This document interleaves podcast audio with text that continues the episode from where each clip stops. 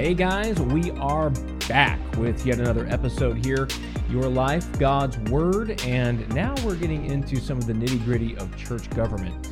We um, we just had an episode where we showed the necessity of governance within the body of Christ, and that we we don't want any of the extremes of monarchy or anarchy.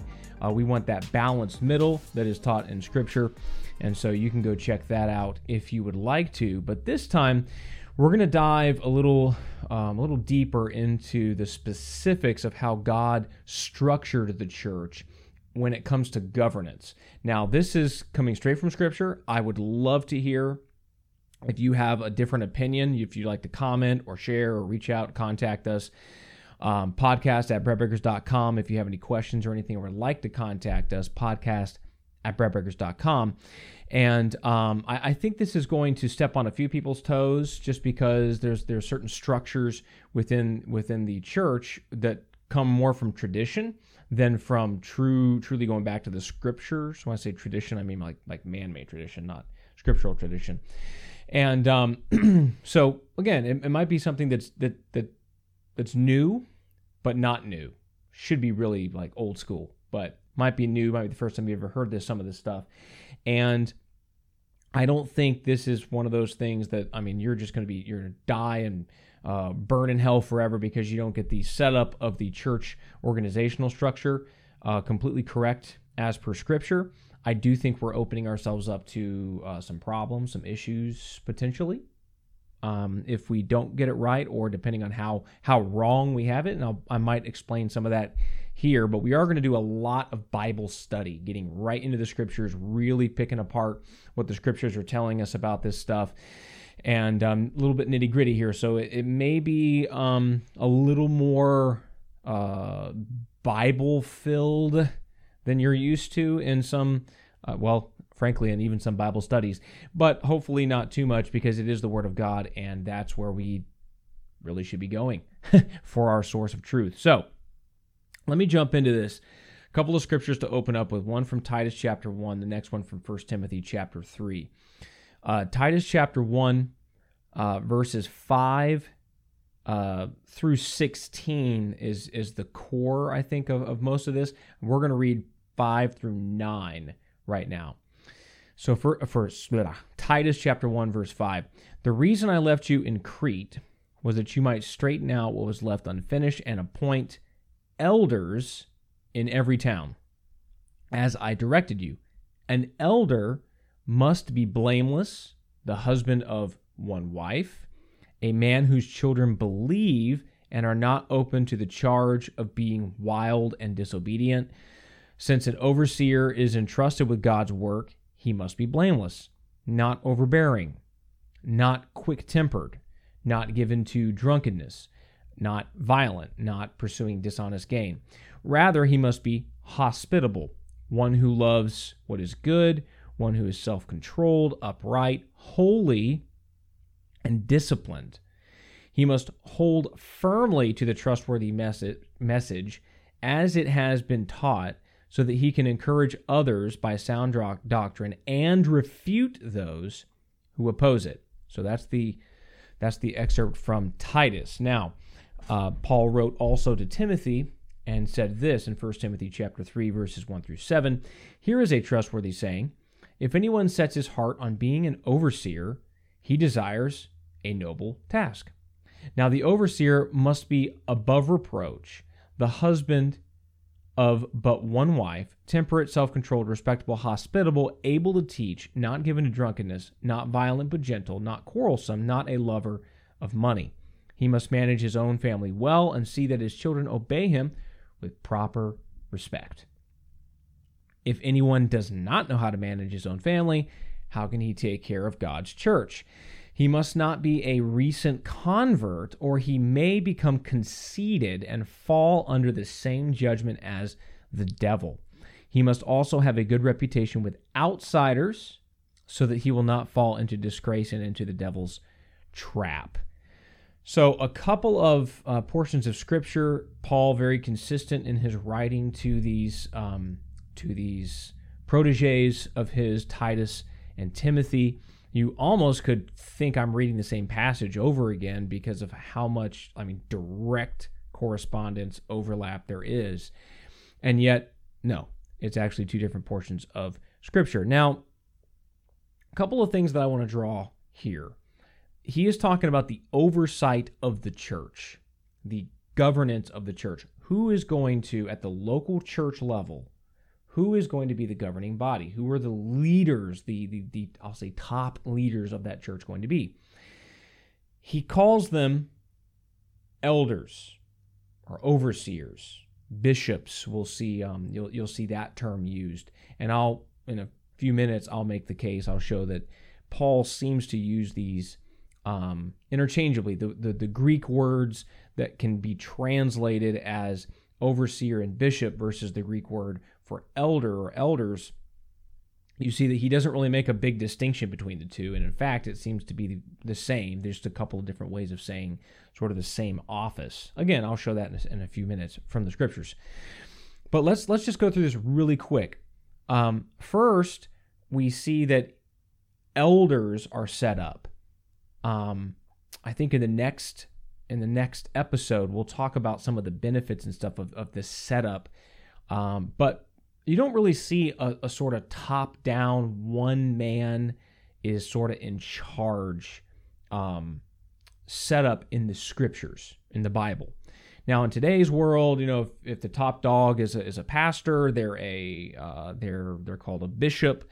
If they're called a a prophet, uh, apostle is getting pretty popular. You know that you know you can pay money and join an organization, and they'll de- deem you a an apostle if you did that, by the way, try to get your money back because uh, you're not.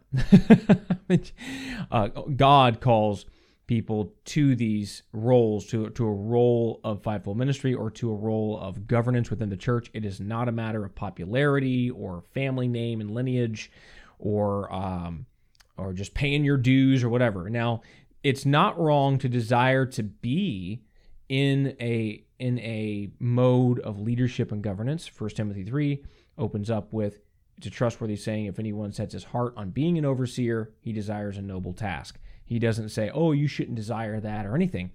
But then he gives all the qualifications and shows that well you have to you have to measure up to specific qualifications to be able to take on this task. But it, it certainly seems, and as we'll see uh, through this study, it certainly seems that there's there's more than one in, in many circumstances. Um, you have that local fellowship, that local body, and you've got some elders there to care for the lo- the flock there, the local flock. So uh, in Titus, we're still in Titus. What are the qualifications? An elder must be, well, first he says elders in every town, right? So then he says an elder must be blameless, the husband of one wife, a man whose children believe and are not open to the charge of being wild and disobedient. When we look at 1 Timothy, the, overse- the overseer must be above reproach, the husband of one wife, right? And then in verse uh, verse 4, he must manage his own family well and see his children obey him uh, with proper respect. He actually gives a why in 1 Timothy chapter 3 verse 5 he says if anyone does not know how to manage his own family how can he take care of God's church? So again right you, the the leadership and the oversight and these qualities that we should be um, we should be looking for in someone that is going to govern the the body of Christ they should be governing their family first in that way. You don't have someone that you know can't handle you know their marriage because they're you know constantly flying off the handle or that they're you know either they're the guy that like comes barging in the door you know barking orders and nobody in the house can stand him or everybody's afraid of him. Or they're the guy that like they're not even a dude. Like when when something bad happens the wife has to cuddle the hu- the husband right like, uh, ladies out there i don't know why you would marry a man that you're the one that has to hold him when bad stuff happens but i mean this is not the kind of person that God wants for his church. He wants people who are um, are mature and balanced and able to govern properly. And that starts in the home. You can get a picture whether someone is even even eligible uh, to this kind of office by looking at their home life. And you know, it doesn't say that you know when they're when their kids you know grown and got their own family that you know they're they're still in total lockstep of everything that you say but obviously the children that are in the home, there is still governing in that home. You still have direct authority over the child in the home. They are, they're not wild and disobedient, and they, they have proper respect. That doesn't mean every time they utter a sentence to their dad, they must say, Yes, sir, mighty man, sir. But in general, they are respectful. They're not disobedient. They're not unruly. Again, because if you can't govern those closest to you, how are you going to govern even more people? You, even if you had a big family, a family of 10, now you're going to govern a church of 50, 100, 5,000, and you can't handle the tin in your own home. Uh, that is balderdash. The um, the scriptures very make that very clear and it, it really is just kind of logical and common sense if you think about it so we need to look at that and make sure that they are, again, he, both of these say the husband of one wife, showing that, you know, this person is someone who is committed, they are established. Um, we need that level of maturity, diligence, um, those kinds of things to, to be able to have someone that can govern the church. Now, I'm back to Titus chapter 1. I'm skipping between Titus 1 and 1 Timothy 3. So if you want to get your Bible, study this stuff out, I'd highly encourage you to do so. Uh, it's a very interesting topic and uh, one that I think if we got better in the American church, in the Western church, in any church, I think our, our local assemblies and stuff would operate more smoothly. I think they'd be better. I think there'd be more protection both for leaders and for non leaders. Anyway, yeah, that's the way the Bible sets it up. So, uh, getting back to this, not wild and disobedient, verse 7. Um, Again, in uh, First Timothy, for, I'm sorry, Titus 1, I'm skipping around and can't figure out where I am. Titus 1 and 7, since an overseer is entrusted with God's work, he must be blameless. So again, kind of getting back to this, their, their character. Not overbearing, not quick tempered, not given to drunkenness, not violent, not pursuing dishonorable gain. So when we go to 1 Timothy 3, we'll kind of look at some of the corresponding things husband and one wife, temperate. Okay, so not quick tempered, temperate, same thing, self controlled, respectable, hospitable, able to teach, not given to drunkenness. So, drunk, not given to drunkenness, literally word for word there, right? Not violent. Both of them say not violent, right? Not quarrelsome, not a lover of money. So one says not pursuing dishonest gain, not the other one says not a lover of money. So if we go through these things, right, not overbearing, they need to be, um, a, a leader needs to be someone that is uh, approachable, right? Now, to a degree, some people just because they're up on the stage, they're just they're preaching, they're they're going to think, oh, they're not approachable. Approachability is is not is not something that oh this person doesn't think they're they're approachable, therefore they are not approachable the approachability is, is kind of shown out over time. When someone can come to you with honest questions, come to you maybe even challenge you, come to you and correct you. Now, I'm not saying the end of, you know, some brand new first time visitor comes to the church and they should be able to just roll up and just correct all the leaders there in the church. But somebody, again, who they're accountable to, they're able to correct them, they will take correction, they will, you know, even if they're in the right, somebody has an issue, they will hear the issue, they will consider it they will pray on it, you know, these kinds of things. Uh, versus someone who's just, nope, it's my way or the highway. I'm the one in charge. I wear the pants around here. I'm the man of God. You know, these kinds, if you hear those kinds of um, phrases from your, your leader, step back and pray about it, think about it. Or maybe they're not operating in this way, right? You know, just listen to me because I'm the man of God, or you're just supposed to obey the your leaders, or well, I mean, really, does it I don't think that's the. It, it literally says don't be overbearing. It literally says don't do that, right? this goes kind of with not violent as well, right? You're not you're not getting irate, you're you know yelling, screaming, you can't control yourself, right? Talks about being quick-tempered, drunkenness, right? Drunkenness, obviously you you start to um, you can start to um, cause yourself to not be able to think properly, to not be able to discern properly.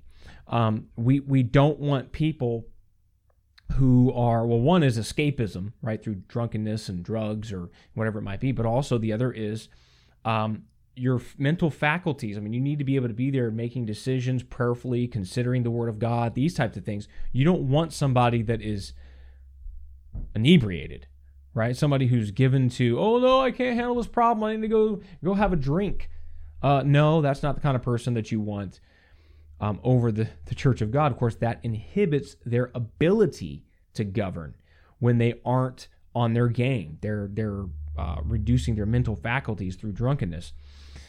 Then it says not violent, not pursuing dishonest gain.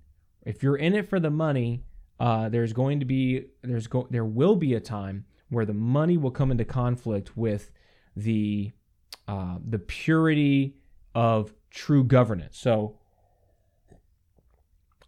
um, there's somebody that needs correction. You look at the church rolls; they are the, one of the top three tithe payers, right? Th- they needed correction, but well, we'll let it slide this time because, see, that's where it can become a problem. Now, again, I'm not saying that someone's faithfulness and consistency. Listen, they've been here for ten years um, they are, you know, that th- those things shouldn't be considered when you're going to approach someone or handle a situation or whatever. But if we're in it for the money, if money is is one of our top priorities, it will sway our decisions. It will cloud, darken our ability to govern. So drunkenness does this, the, the, the monetary thing does this, being quarrelsome does this because when there's a time you make a decision or something like that and it really may have been the wrong one and you need to back off of it or maybe it was the right one. It was the right decision. You made the right call and that was 10 years ago and now things have changed and we need to we need to come up off that because it wasn't a scriptural thing. It was a judgment call and men of God who are who are there to be elders maybe I should have said that an elder must be the husband of one wife husbands are male wives are female the governance of the church is for for men Sorry, um, that is the way it is in the Bible. That is the way it should be. I can go into a ton of different reasons why that might be, but you know what? The Bible says so. God said so. Uh, that does it for me. We are talking about the church. We're not talking about the uh, the local Chick Fil A chain. We are talking about the church. And if God said do it this way, then we should do it that way. Um, Again, doesn't mean if there's a oh my gosh, our church has an elder that's a that's a woman. Uh, we're, we're, we're fire and brimstone is sure to sure to follow next week. That's not necessarily true, but I would say it's best to go with what God suggests we do. um, so again, the husband of one wife. It is, uh, it is literally in the words, husband, wife. It's a man that's supposed to be an elder. Okay. Um, so getting back to getting back to faculties and stuff, blameless. Right. This needs to be somebody who's upright, moral character, um, uh, not after the money. So they don't have things that you know things that are going to sway their opinion and their ability to govern. They're not overbearing, so they can be they, are they're moldable, teachable. They can consider things. They're not like, well, I made this decision and that's the way it is, right? Not quick tempered, you know, to be hurting people or you know, huh, I can tell you. Um, being in leadership, I can promise you 100% your feelings are going to get hurt a lot. Uh, you are going to have people who are angry, who are bitter, who are unthankful. That's one of the biggest ones I just, it really gets on me. Um, you can pour into somebody for a decade, love their family, help them monetarily, be there for them, crying with them, praying with them, you know, all kinds of stuff, hours and hours of counseling. And then one thing doesn't go their way. And, you know, all of a sudden you're the worst person in the world and they can't, you know, you're just nothing but, you know, uh, that is it, not it might happen. It will happen. You will have you will have people that are disloyal to you. You will have people stab you in the back. You will have people walk away from God after many, many sometimes many years and years together. You're not only just brothers in Christ or sister, you know, it's a, it's a sister that that has been on the, you know on the prayer team for forever, and all of a sudden this thing it it doesn't matter. People are people. When people start getting carnal, when people start veering away from truly walking uprightly before God, there will be problems, there will be issues. Things like unforgiveness, things like unthankfulness. These are things that they will happen, and that's why you can't be quick tempered. you can't, you know, and with the drunkenness thing, yes, that that messes up your mental faculties to be able to judge and, and discern and this kind of stuff. But also, you don't want somebody given to escapism. They got to escape. They can't handle the pressure. Like you can't handle the pressure, you don't need to be an elder. You can do lots of other things, but maybe, but don't be an elder. Okay. So he goes through these things that they should not do.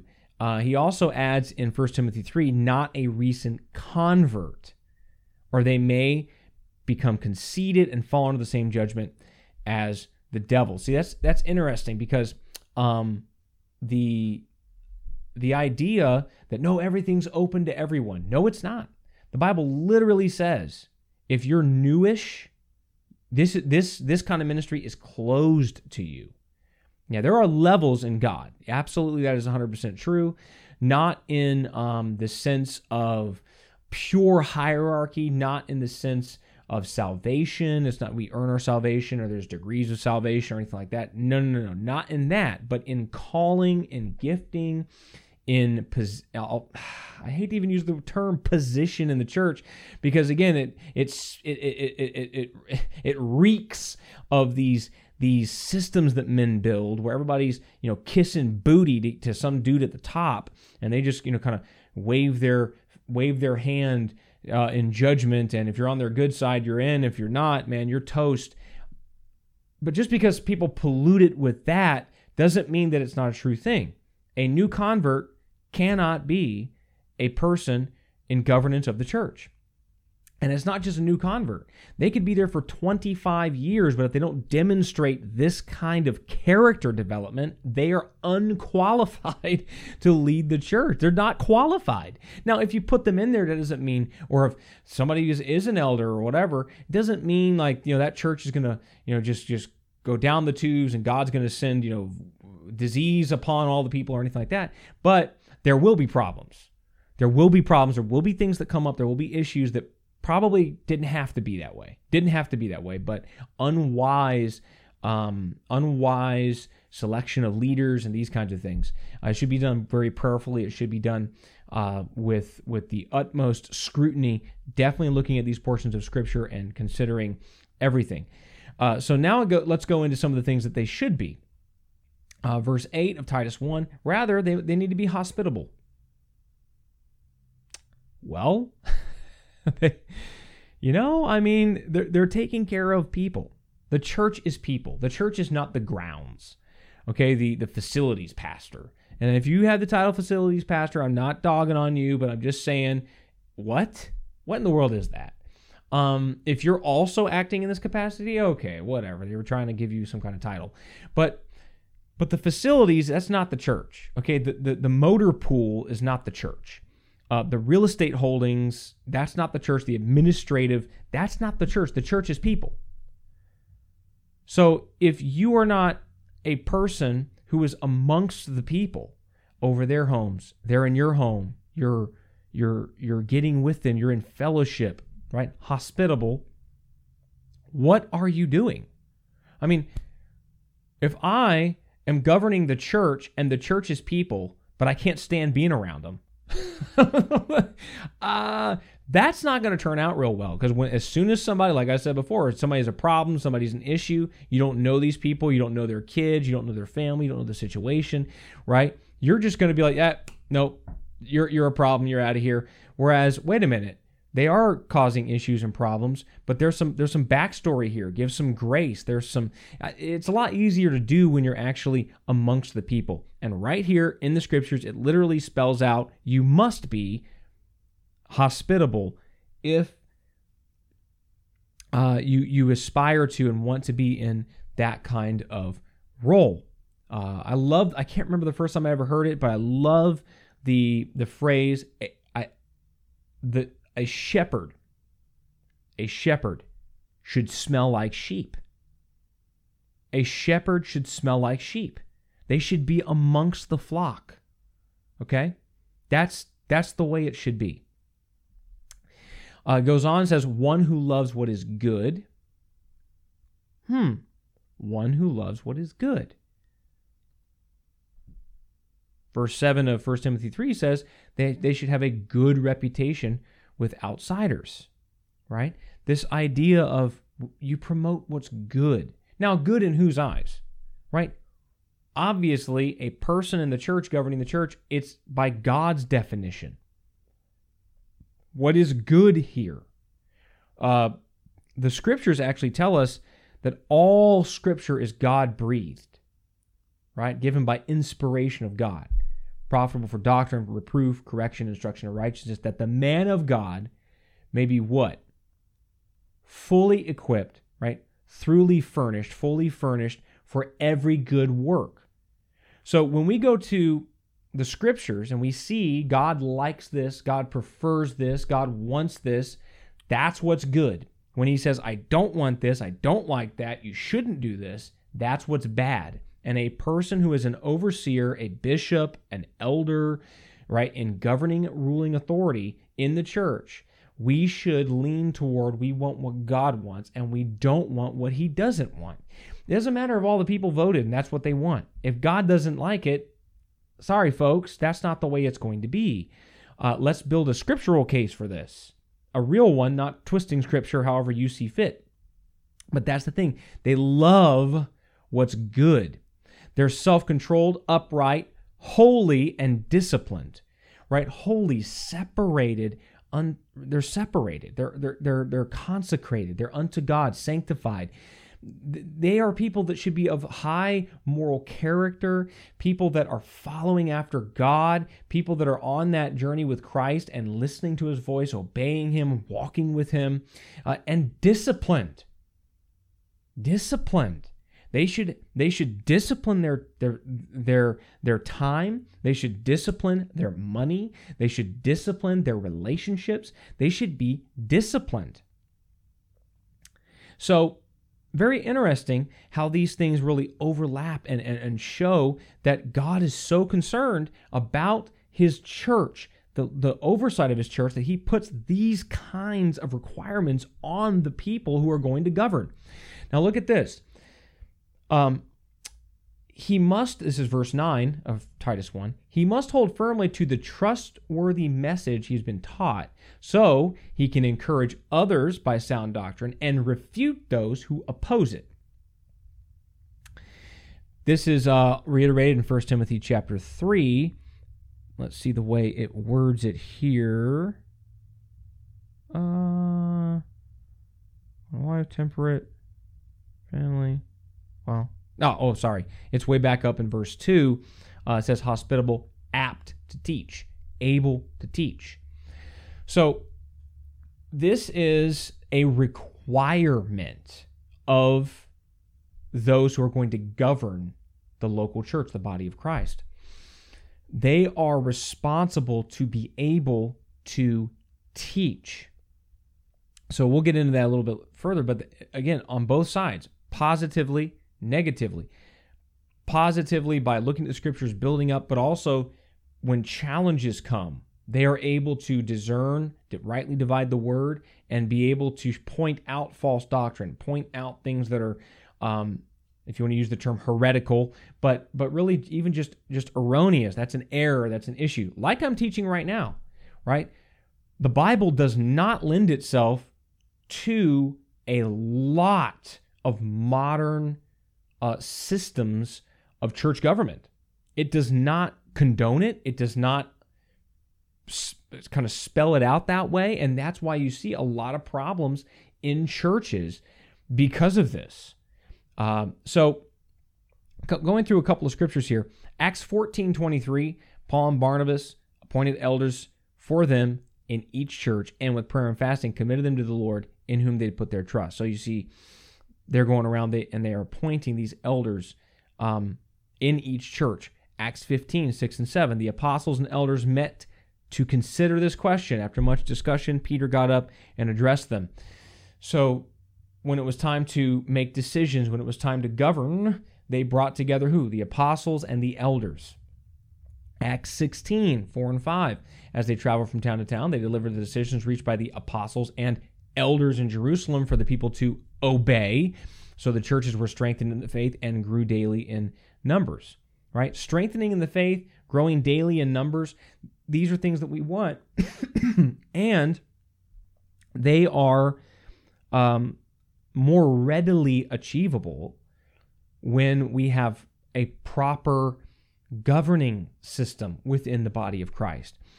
So, uh, God or God ordained organization, God ordained governance doesn't stifle growth. It doesn't stop uh, people growing in God and discipleship. It actually it actually it helps it to flourish. Okay, we see very clearly that the decision making body was the apostles and the elders. They were the ones who were in the local churches. Now the, the apostles there were there were a lot fewer of them, and so you know they were they, they were folks that might be over you know many different works and things, but not on a daily basis. So again, think about Paul writing a letter to the Galatians or Paul writing a letter to the Corinthians. Um, he wasn't there. I mean, he it, it might have been years before he was he was back around um, in that local place. Well, who was governing in his in his when he was gone? It was the elders governing on the day to day, the week to week, and so the apostles would have that special insight from God. They'd have some of that governing authority, and they would get with the elders, the local boots on the ground leadership, and they would come up with, okay, here's here's something that, you know, is an issue, or here's something that we need to deal with. What do the scriptures say? Let's seek the face of God in prayer. What do we need to do? And then they would rule, and the people weren't supposed to obey. I mean, it says right there the apostles and elders in Jerusalem for the people to obey. Um, there is a governing authority. I said, I think I said this last time. I'll say it again. If you're in a place and you know you've got a, a an abusive, uh, hot-tempered leader or a, a domineering, uh, unapproachable, overbearing leader, pray about it. See if something changes, and if you can't get behind them, then you shouldn't be there in that local assembly. You should be in a local assembly where you have faith and confidence in the leadership, where, where you can have a relationship with them, and where when they go to prayer and the word and come back with an answer on a specific topic, doesn't have to be right there verse verse for verse. Sometimes there are things administrative or whatever, just ways of doing things in the church that it's you try to best apply the scriptures to a scenario, and that's what we're going with. And if you can't do that, you need to find a place where you can. And that's the main thing is it's not that you're stuck in it oh i'm stuck here. This is my leader and i no no. Just find a place where you can do that because that is the biblical model. So we we see the qualifications. Most of it uh, revolves around uh, character you you see a lot of the character development, the character that God is trying to get to. He is uh, much less concerned about some of the things that we put. You know, uh, how, how how many hours of prayer are they are they how many visions have they seen last week god doesn't care how many visions they saw he wants somebody who's mature and balanced when it comes to governance they are able through prayer and the word to be able to govern properly. Obviously, he's taking it for granted that these are people who are prayerful. Uh, duh, because you're not even really a proper Christian if you're not in prayer and in the in the word regularly. Uh, so that's like a duh. But there's no like, well, you have to be in, in at least five of the nine gifts of the Spirit, or you have to have some degree from some college or university. See, that's a big one that I wanted to mention. Glad I thought of it just now. Uh, you know, oh, what, you know, are you qualified? Do you have a degree from some seminary? I'm sorry, what seminary? What seminary did the elders in the in the book of Acts have to graduate from? Oh, that's right, none. Uh, that is a qualification that is man-made. Now I'm not saying it's it's bad that people go to a seminary. I'm saying that the idea that some school or university is going to confer upon you some degree and that is something that then qualifies you that's ridiculous that's unscriptural completely unscriptural um, the other thing is it doesn't mean that you know certain people don't have to affirm your eldership you know if somebody i don't like that dude across town and you know i don't think he's a real elder so god doesn't care what you think God calls this person over here to do a work for him and you know work in the kingdom of God and and and, and grow people and disciple and evangelize and this kind of thing and you don't like it therefore it's not legitimate. Oh, I'm sorry. I didn't realize God had to check everything by you. See, if that's the case, if that's the kind of person that uh, we become, we are the kind of person that literally should not be an elder. That's that's what God is looking at. The character the character of the people. So uh, we we need to understand this. Now, um, if we go and we look at, I want to look at First Timothy chapter five. First Timothy chapter five, verse nineteen, really quick. I hope this is not boring. Um, I know it's a lot of scripture and stuff, but it is so, oh, it's so important. Do not entertain an accusation against an elder unless it's brought by two or three witnesses. But those elders who are sinning, you are to reprove before everyone, so the others may take warning. I charge you in the sight of God and Christ Jesus and the elect angels to keep these instructions without partiality and to do nothing out of favoritism. So, you know, the people people talk about um, taking and rebuking people publicly or whatever. I think it's a hard case to make that you do that for someone that is not in a governing position in the church. He says elders right here. Uh, obviously, if we're talking the, the, the, sort of the Matthew 18 scenario where someone's gone to them privately and then someone else has gone, now we brought it before the church, right? And then there needs to be some kind of public excommunication or something. I'm not talking about that. That's a you know fourfold process that people have gone through. And usually by the time you get to, you know, three or four, they're probably to, they're probably to excommunicate themselves um, because they can see the writing on the wall. It's just not to, it's not to work out here. But the first and foremost, it says that the, the, the elders, um, we should not entertain an accusation against an elder unless it's brought by two or three witnesses. Now, let me check this out two or three, first of all, witnesses. Not, I heard a rumor and this other person heard the same rumor. Why would this be? Why would there be a higher bar, a bar like this set for an accusation against an elder? Well, I mean, duh, right? Duh. If the if the devil can stop the work of God, he can put the brakes on the governance of the body of Christ, especially at that local leadership level, simply by having a, you know somebody some crazy kook come in and uh, make false accusations now we got to you know investigate this and look at this i mean he, he's i mean he's he, come on he's 80% to victory already but when it comes to someone who has been identified as an elder they meet these qualifications we're going through from titus 1 and 1 timothy 3 then guess what well the Bible says two or three witnesses to an accusation. If that doesn't happen, don't even entertain it. Then, once you have that, obviously investigate. And those who are actually sinning, they need to be reproved, but they need to be reproved publicly. Why? So that the others may take warning. Now, again, I think that others there means other elders, right? Other people in the governance of the church realize we don't tolerate this kind of stuff. Why? They are in a position of great influence. And so if they are misusing that that that position or sinning and this kind of thing, it needs to be much more serious and needs to be taken more seriously and needs to be dealt with more harshly.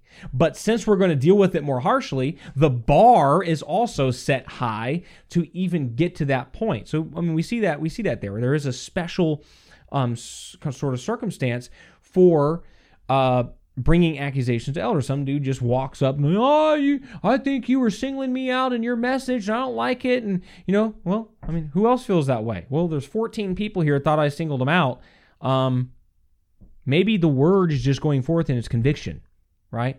Now, that's different than two people saw this person in the red light district, you know, exchanging cash to a young lady right without getting too graphic. Well I mean, we were both there. We were out. We were driving through and we saw we saw this person. Okay that needs to be investigated right? That needs to be taken seriously. And if there's sin publicly they need to be reproved. Um, so but but let's go back um, uh, just a couple of verses here. Verse 17 so this is still 1 timothy 5 517 the elders who direct the affairs of the church well are worthy of double honor, especially those whose work is preaching and teaching. For scripture says, Do not muzzle an ox while it's treading out the grain, and the worker deserves his wages. So again, there's this, this idea of special attention, special care. Now I know in our society today, like we, we disrespect authority. I mean, defund the police. People disrespect um, all layers of authority. Like if it's got a, a hint a sniff of authority on it, we don't like it. Where the Bible actually it's the it's the opposite. When it's God ordained authority, they should be treated with special honor. This is not just saying they get a double hand clap or a standing ovation at the end of their message. This is talking about monetary compensation, double honor. Um, I think there are versions of the Bible I, I could try real quick. First Timothy five. 17 just to kind of look that up but if i can't find it real quick you can you can check check me out on that. Um,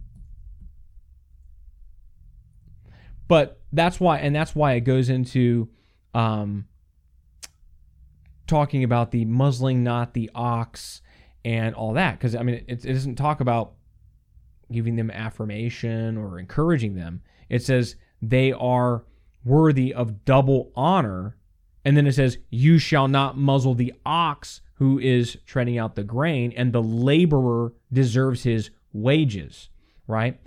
Um, so the point is, again, we, when people are in leadership, when people are in leadership, we have to understand that is a God ordained, God given um, position a God given position.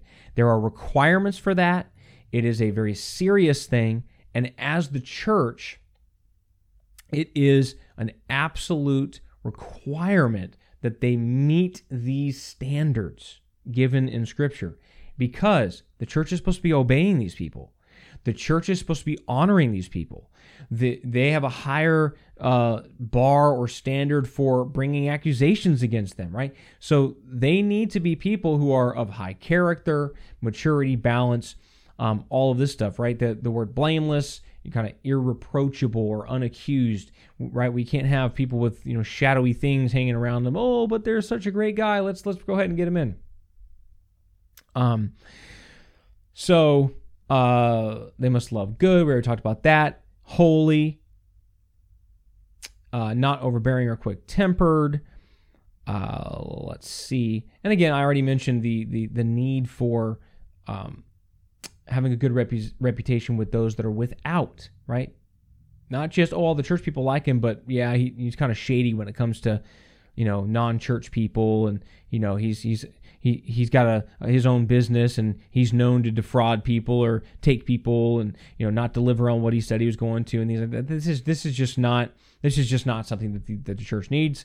Uh, to review again hosp- hospitable acts 242 and 46 acts 542 acts 20 and 20 these are i mean the church is a a community a fellowship and um, obviously the leaders have to be the ones in, leading in that um, so, yeah.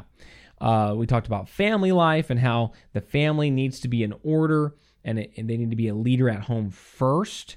And that is an indication of how well they would actually be able to lead the church.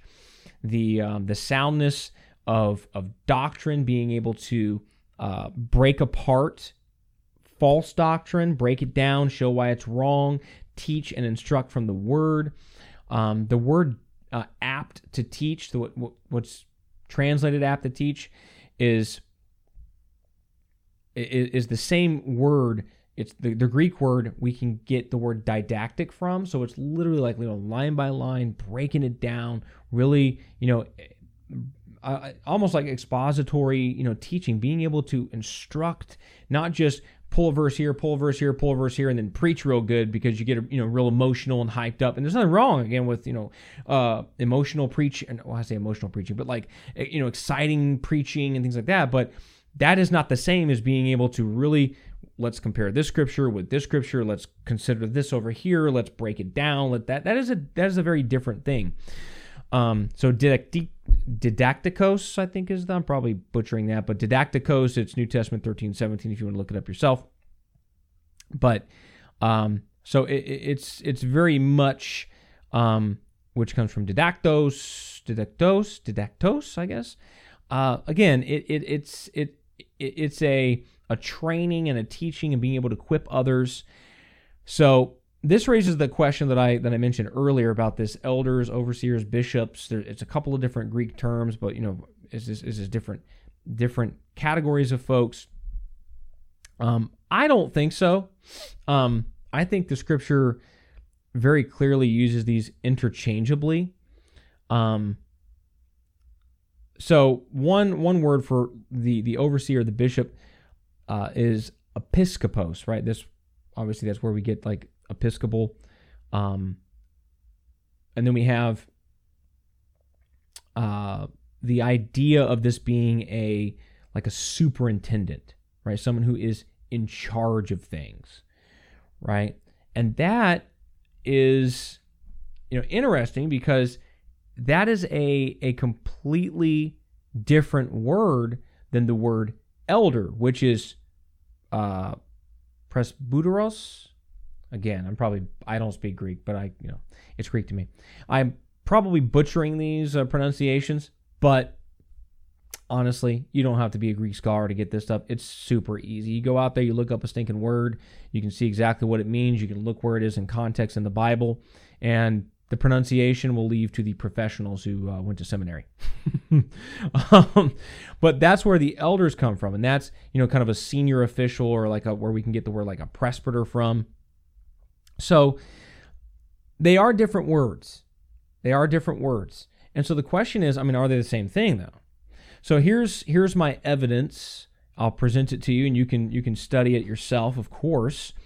Um, Titus one, right, five through seven, right. Paul, he's talking about overseers, right. Remember, we already read um, some of this here.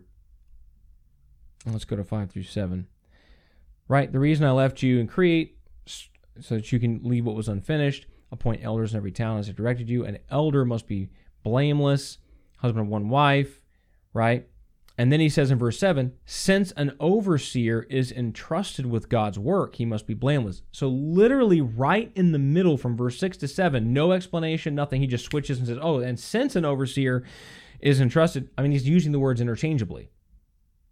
So, he switches from that word um, presbyteros, uh, that is translated as elder, he switches immediately in the next verse and goes to episkopos, which is overseer or bishop. The word overseer and bishop, um, same word uh, in the Greek. So it doesn't, you know, it, it's really odd. It's really, really odd that he would do that if you can't use them interchangeably, right? And then to support that, if we go to Acts chapter 20, when you look at Acts chapter 20, this is um, even more solid uh, evidence, I think. Acts chapter 20, verse 17, uh, he comes to to Ephesus. It says, um, Now from Miletus, he sent to Ephesus and called the elders of the church to come in. Right? And when they came in, he said to them, that's verse 17, Acts 20 and 17. Toward the end, he's talking to the elders, he's giving them charge, he's saying different things to them. Look at one of the things he tells them. He says, Pay careful attention to yourselves and to all the flock in which the Holy Spirit has made you overseers to care for the church of God which he obtained with his own blood. Then he goes on and talks about the the fierce wolves are going to come in and not going to spare the flock, and that's why they need these people there overseeing and teaching. Now, he tells the elders, the Holy Spirit has made you overseers. Uh, so he he he he tells the um, let's get this in the Greek just because it's fun to try. Why not try? Stretches your stretches your imagination a little bit. So he tells the presbyteros that the Holy Spirit has made them episcopos. So so again, it, it's elders, overseers, bishops. These are interchangeable terms. It's the governing body, the governing um, rulers of the church who are the I'll say the highest called the te- the, the teaching ministry, the um, the oversight, the um, the, the buck stops here. That's that's what he is talking about. That's what he's talking to. So again, he's talking to the elders. He says, "Hey, you guys are overseers," and we have Titus one where Paul says, uh, "Hey, I'm talking about elders," and then I switch and say overseers, and it's the exact same thought. So I think some good, some good evidence that uh, they are all one and the same thing. They, there's not all these. There's you know we don't need to make layers and layers and layers and layers where, where God doesn't have layers uh, within the church. Obviously, in uh, 1 Peter 5 1 through 4, I think we already covered that last uh, in the last episode. That Peter refers to himself as an elder. He writes to the elders and he, re- he refers to himself as an elder. John also refers to himself as an elder. So we see there can even be overlap between elders and fivefold ministry giftings. We know these guys were apostles, but they were also they were also elders. So it's not one or the other. Uh, we, we need to realize that that God doesn't have as many of these clear, like, oh, you're a this, you're a that. It's much more high level, basic, and we have elders. Now, that does not mean there's there's zero. There's either leaders and non-leaders. There is sort of a subcategory of leaders called deacons. 1 Timothy chapter 3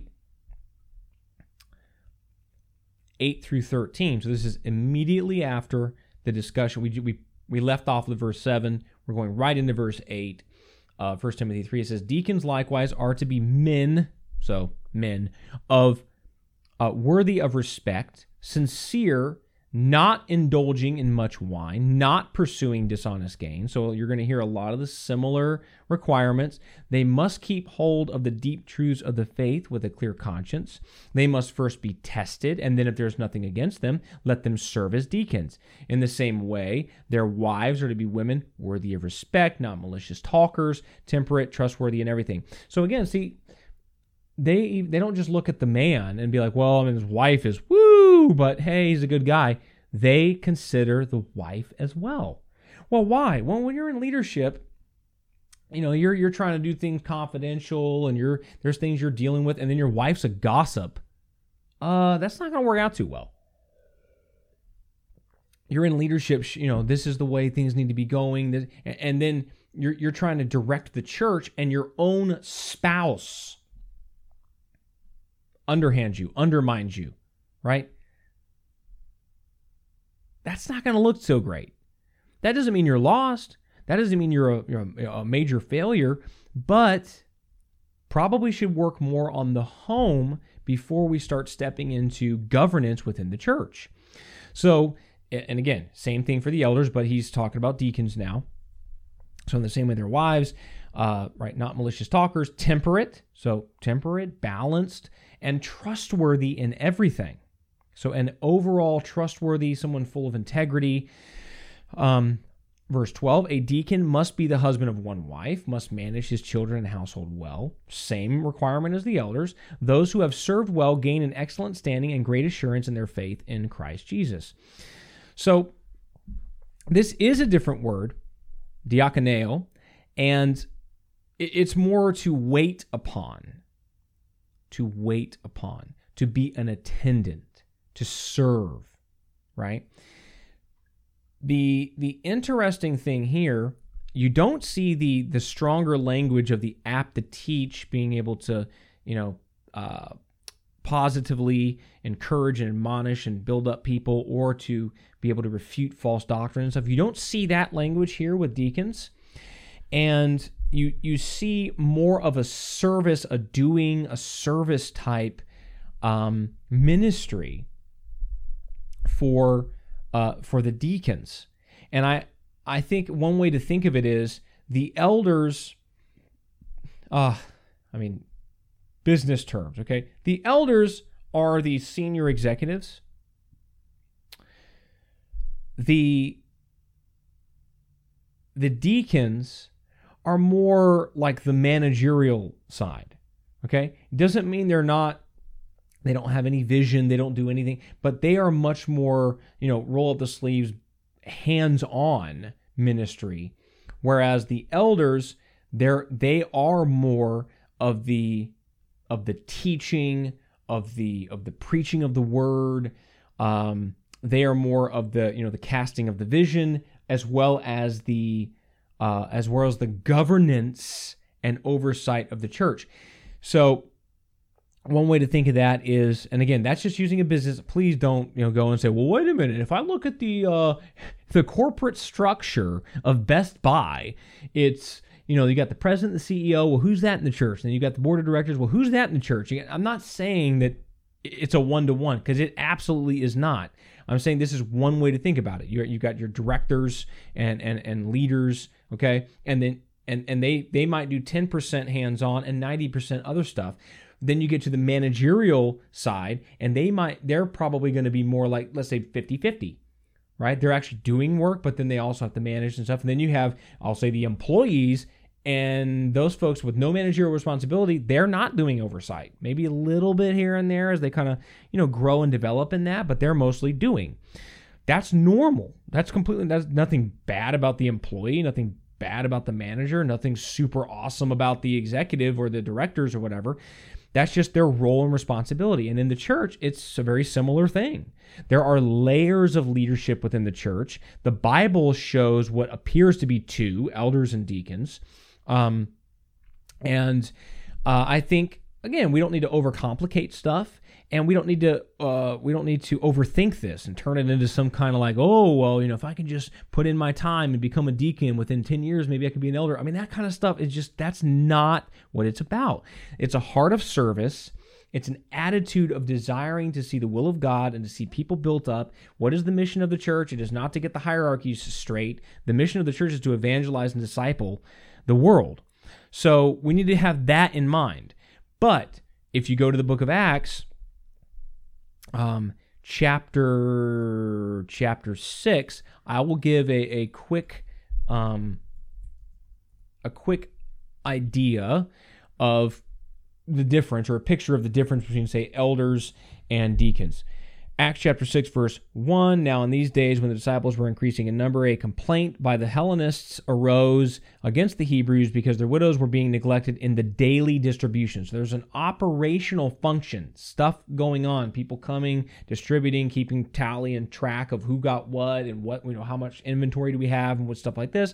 The twelve summoned the full number of the disciples and said, It's not right that we should give up preaching the word of God to serve tables. So they're they're saying, no, we need to be preaching and ministering in the word. We don't need to be doing some of the operational stuff.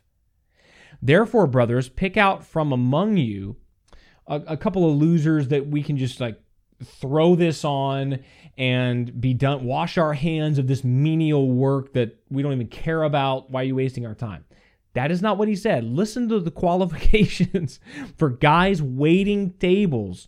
Okay, check this out. They have to be men of good repute, full of the spirit and of wisdom. Right? That's who we will appoint to this duty. Uh, but we will devote ourselves to prayer and the ministry of the word. What they said pleased the whole gathering. They chose Stephen, a man full of faith, of the Holy Spirit, Philip, Prochorus, uh, Nicanor, and Timon and Parmenas and Nicholas, a proselyte of Antioch. The, they, they, these they set before the apostles. They prayed and laid their hands on them. And the word of God continued to increase. The number of the disciples multiplied greatly in Jerusalem, and a great many of the priests uh, became obedient to the faith. So again, uh, uh, oh man, something to try and possibly stop revival. Let's stop revival. Stop the growth of the word. Stop the the great evangelism that's happening. What's going to stop it? Well, get caught up in these administrative duties. They said, "No, we want we're going to find some guys that are they're they're awesome guys. They're full of the full of wisdom and the spirit of God and have a good rapport amongst the people. But we are going to devote ourselves to what God called us to. Part of the church is to wait these tables. But we are not the ones necessarily who have to do it. That's the point. So we appoint this second layer of leadership, people that still need to be, right? These qualifications, but their role is not to minister in the preaching and teaching of the word the way ours is, so they can now do a more operational function. And that's, I mean, really, that's the picture of the difference between deacons and elders. And it doesn't mean that elders can't, you know, do anything operational. Oh, I'm above that. That that attitude means you shouldn't be an elder, right? Because elders are supposed to be hospitable, right? You can't just be hospitable if you're just pontificating great thoughts and you're in prayer and you're in the Bible and you never you never talk to people. Shepherds should smell like sheep. That is that includes elders. But when it comes to again, administrative, operational things, the bulk of that should go to people who are not ministering in the Word and focusing on that um, that kind of ministry and that kind of service to the body of Christ. So, um, both of these are completely scriptural. Obviously, they have to be you know tested and proven people. It says that right there. Um, these are not just like oh, just pick all any old schlups to get this done. That that is not nope. That nope nope. That is not uh, what it is about. And so I think um, we should have this kind of attitude approaching the governance of the body of Christ. That it's a team effort. There are there are a few layers of leadership, and we should respect this and know that it is scriptural. It is scriptural.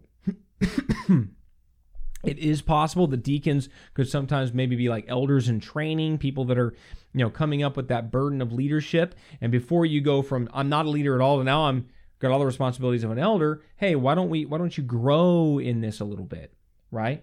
Um, that's one way that deacons uh, could be looked at.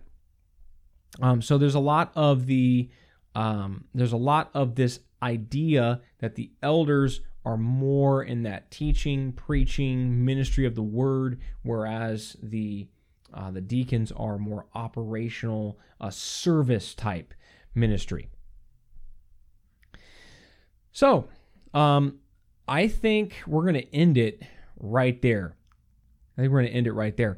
I've got a few notes here on uh, some of the roles and responsibilities in general of of the of the elders and deacons, and also um, some general notes on why you know why this structure. Why not just make one guy in, in charge of everything? Um, you know why not? Because uh, uh, we just don't get bogged down in bureaucracy, right? Just one guy, he says it. He, he he's the guy. He's the man. He's the man called to God behind the pulpit. But Rather, there is a reason, some good reasons, why God uh, established the setup that He did. The setup of layers of leadership, multiple people in that vein.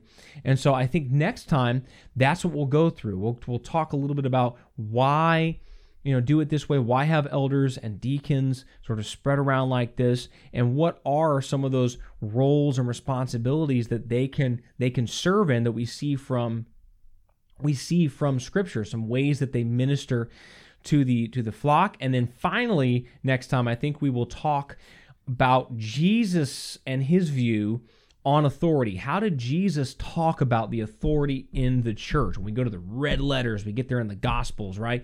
He did talk about it, and he had a very interesting take, I think, on uh, on authority and how that how that works. So next time we are going to talk about that, those things, and continue on. So I hope this has helped you. I really, again, the, the scriptures I've gone over them, gave the references. Please take some time to study it. Take some time to look at it. If you disagree, comment. Let us know.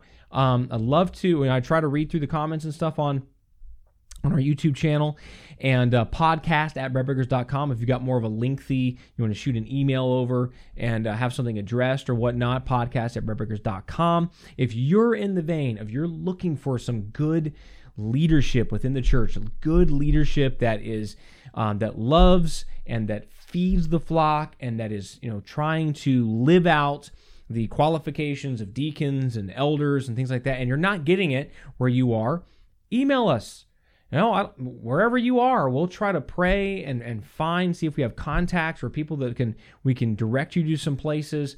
Um, because the main thing with this is the flourishing of the body of Christ. We can get in the details so much that we can't get back out. Well, I've gone into the details, now I'm going to jump back out. The reason for this, overall, the overarching reason, is so that the word of God can continue to be preached, that the kingdom of God can continue to, to flourish. There's evangelism going on, there's discipleship going on, but there are real needs on an operational or administrative level. There's real service and ministry that has to be done with families, with individuals. And so there has to be a good structure within the community, within the fellowship to be able to handle these things. And that's why this very practical, uh, nitty gritty teaching can help expand what God wants to do on a kingdom level. On a kingdom level. So I love you guys. I hope this has helped. Hope this has been uh, very both interesting and enlightening. And uh, we will catch you on the next episode.